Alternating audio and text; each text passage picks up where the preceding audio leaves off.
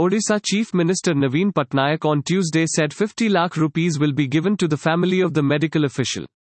Member of support services dying during the fight against coronavirus disease.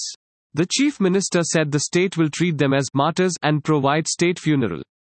A detailed scheme of awards will be instituted, recognizing their unparalleled sacrifice in coronavirus disease. These awards will be given on national days, he said. The chief minister said the families of all such government personnel will continue to receive full salary till the date of retirement. Thanks for listening to the latest news Suno. Be sure to visit latestnewsuno.com to discover our fantastic content. Subscribe to our podcast on Spotify, iTunes or Google Podcast. अब news सुनो बस 60 second में